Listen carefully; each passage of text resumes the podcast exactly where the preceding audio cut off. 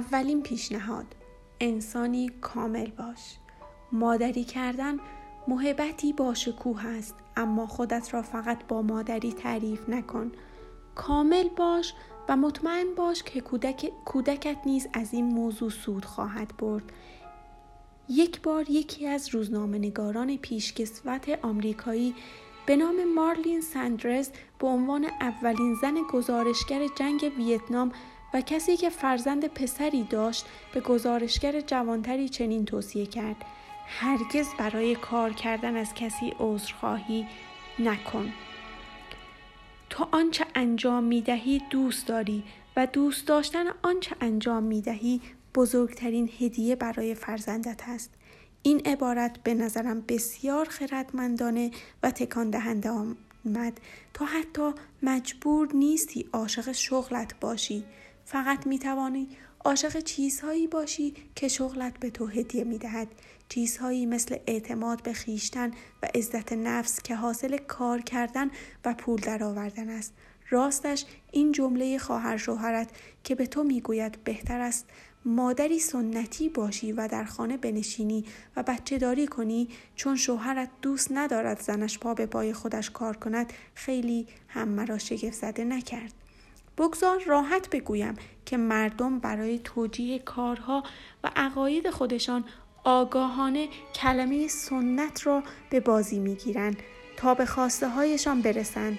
به خواهر شوهرت بگو که اتفاقاً سنت قدیم قوم ایگبو این است که در آن مرد و زن با هم کار کنند و سالها قبل از اینکه نیجریه مستعمره انگلستان شود، مادران این قوم نه تنها کشاورزی می‌کردند بلکه در بخشی از بخش‌های سرزمین ایگبو تجارت و بازرگانی را منحصراً زنها انجام می‌دادند.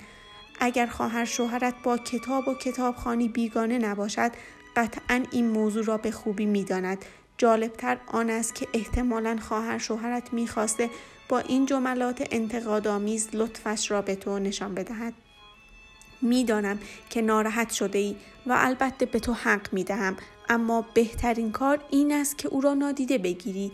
نسبت به کاری که انجام میدهی هر کسی عقیده و نظری دارد، اما آنچه اهمیت دارد کاری است که تو دوست داری برای خودت انجام دهی و یادت باشد قرار نیست همان کاری را انجام دهی که خوشایند دیگران است. لطف کن و این عقیده را که مادری کردن با کار کردن منافات دارد ببوس و دور بینداز.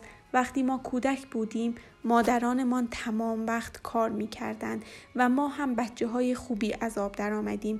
دست کم تو که اینطور بودی. در مورد من هنوز باید بررسی کرد و نمی‌شود نظر قطعی داد. در هفته‌های اول مادر شدنت با خودت مهربان باش، از دیگران کمک بگیر، انتظار داشته باش که دیگران کمک تو باشند. ما چیزی به نام ابرزن نداریم. والدگری تمرین می‌خواهد و البته عشق. برای خودت فضایی برای اشتباه کردن و شکست خوردن قائل شو. زنی که تازه مادر شده است لزوما همه چیز را در مورد گریه بچه نمی‌داند و قرار نیست به راحتی او را آرام کند. تصور نکن که باید همه چیز را بدانی. کتاب بخوان، در اینترنت جستجو کن، از والدینی که تجربه بیشتری دارند سوال کن و یا در نهایت آزمون و خطا کن. اما فراتر از همه اینها بیشتر تمرکزت را بر کامل بودن خویش بگذار. برای خودت وقت بگذار و به نیازهای خودت نیز پاسخ بده. لطفاً به این فکر نکن که باید همه چیز را به بهترین شکل انجام دهی. در فرهنگ ما به زنی که قادر باشد همه کارها را به درستی و کامل انجام دهد ارج می نهند، ولی کسی به اساس فکری این ارج گذاشتن نمی اندیشد.